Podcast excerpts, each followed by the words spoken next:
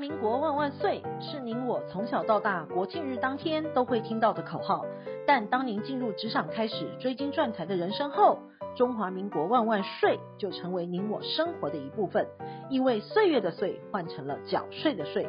纳税是人民的义务，但节税是您我的权利，所以唯有正面对战，才有博胜的机会。聪明的您，就是要有强大的应税智商。每周二与五，Cindy 都会与您在空中一起练税功，也欢迎大家持续练功。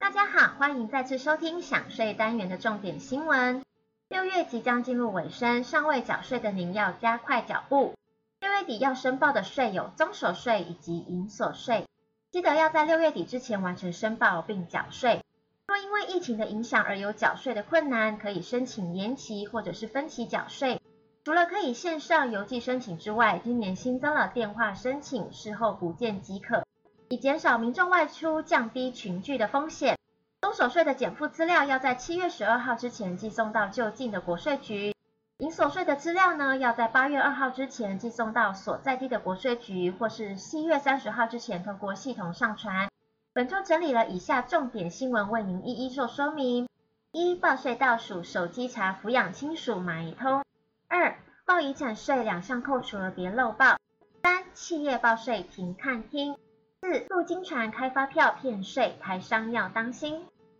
一、报税倒数，手机查抚养亲属买一通。您报税了吗？今年综所税的申报期限延到了六月底，已经进入倒数的阶段。根据最新的统计，已有八成三的民众完成报税，大约还有一百万户尚未完成。除了医护人员因为在前线抗疫，可以再延长申报的期限，其他的将不再延长了。呼吁民众要赶快完成报税，不要再观望了。在家里呢，可以试着用网络报税或者是手机报税、行动电话认证来进行申报，方便又快速。虽然缴税心很痛，但如果使用信用卡的方式来缴税，国税局统一会在七月九号才向银行请款，可以技术性的延长缴税的时间。因为疫情与亲人分隔两地，在申报抚养亲属有困难，现在可以利用手机查询户号以及查询码，只要请对方直接将手机使用四 G 或者是五 G 的行动上网，输入电信业者手机门号、身份证字号以及健保卡的卡号，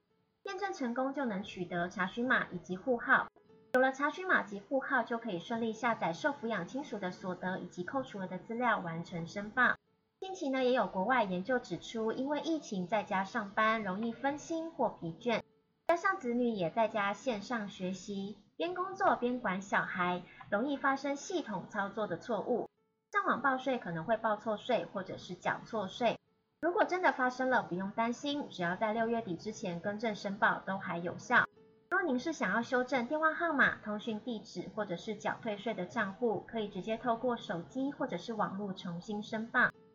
修改以上三项之外的资料，就必须要透过桌上型、笔记型电脑，或者是八寸以上的平板电脑，连接财政部的电子税务服务网，点选线上版或者是离线版的网络报税，在六月底之前重新上传。若是以人工纸本的方式申报，可以再重写一份申报书，于空白处注明更正申报，办理更正就可以了。那如果是报错税也缴错了税，在重新申报之后呢，如果是透过便利商店、ATM 等即时方式扣款的，少缴的税呢，只要在申报期限内补差额就可以了。多缴的税则需要到明年一月才可以退税。若是采用刷卡缴税的，不论是要退或者是要补，建议先向原发卡银行取消原授权之后，重新再取得授权，刷正确的金额。但若是在申报期限之后才发现有错误要更正，不论是采取哪一种的申报方式，都要向户籍所在地的税捐机关以书面的方式办理更正。第二，报遗产税两项扣除额别漏报。家中的长辈不幸辞世后，晚辈们在申报遗产税时要留意税法上扣除额的规定。依据遗赠税法第十七条的规定，遗产的继承人如果是直系血亲卑亲属，也就是儿女、孙子女等情况。每人得自遗产总额中扣除五十万元，并特别考虑儿童及青少年继承遗产，其生活压力更加严峻。如果直系晚辈继承人当中有未满二十岁的继承人，还可以自依其年龄与届满二十岁的差额，每年再加五十万元。如果遗产继承人原本是亲等较近的子女，但因为他们已经抛弃继承，而由亲等较远的晚辈继承，可扣除的额度呢，就要以抛弃继承前享有的扣除额为限。要注意，通常配偶之间相互赠与财产，依照遗赠税法第二十条的规定，原则上并不计入赠与总额，也就不会课征赠与税。但若是被继承人死亡前两年赠与配偶的财产，依同法第十五条的规定，这两年相互赠与都会被视为被继承人部分的遗产，应并入其遗产总额课征遗产税。在配偶相互赠与的财产类型，若是不动产或者是股票的话，赠与通常都会依照规定向国税局申报，取得不计入遗产总额的证明书，才能顺利完成移转的登记。因此，这方面国税局就会有资料。但若是纯粹存款相互间的移转，这方面赠与时不太会有资料。但若赠与人于赠与日后两年内死亡，就会有遗产税的申报义务。但常常会有继承人因为疏忽而导致漏报，导致被处罚及补税。因此要提醒，如果有大额转汇存款、提领现金赠与给配偶的情形，务必要留意申报的义务。第三，企业报税停看听。近期因为疫情使店家经营困难，部分独资商号选择顶让，供他人经营。记得在申报营所税时，即便是前任负责人有留抵税额，新任的负责人也不能接受。留抵税额必须从零开始计算。留抵税额呢，是指营业税在进销项互抵之后。由于进项税额高于销项的税额，因此留下部分抵税的权益，但日后抵减销项的税额。通常是因为进货设备支出较多，才会产生留抵税额。包括营业人疏忽未填写，或者是计算错误，导致留抵税额与上期的金额不符，也都是留抵税额栏位常见的错误。而一百零九年度的营利事业所得税的结算申报，也将在六月底结束了。在申报时要注意，如果企业投资国内其他的营利事业，在年度间获配股利盈余，便可依照所得税法第四十二条的规定，不计入所得额课税。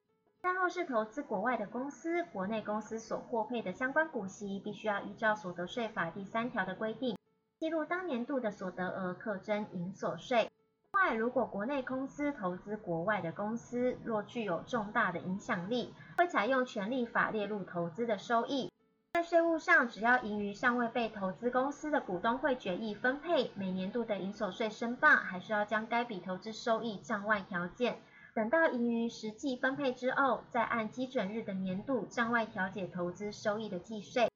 基金会若因为持股而获配盈余，自一百零七年起。公益、慈善、教育、文化等相关团体，以及各企业所设立的财团法人基金会等，获配的国内营利事业的股利或盈余，已经不再适用免税的规定。无论是现金股利或者是股票股利，都要列入收入，并计入所得额，依相关规定计税。四、入金船开发票骗税，台商要当心。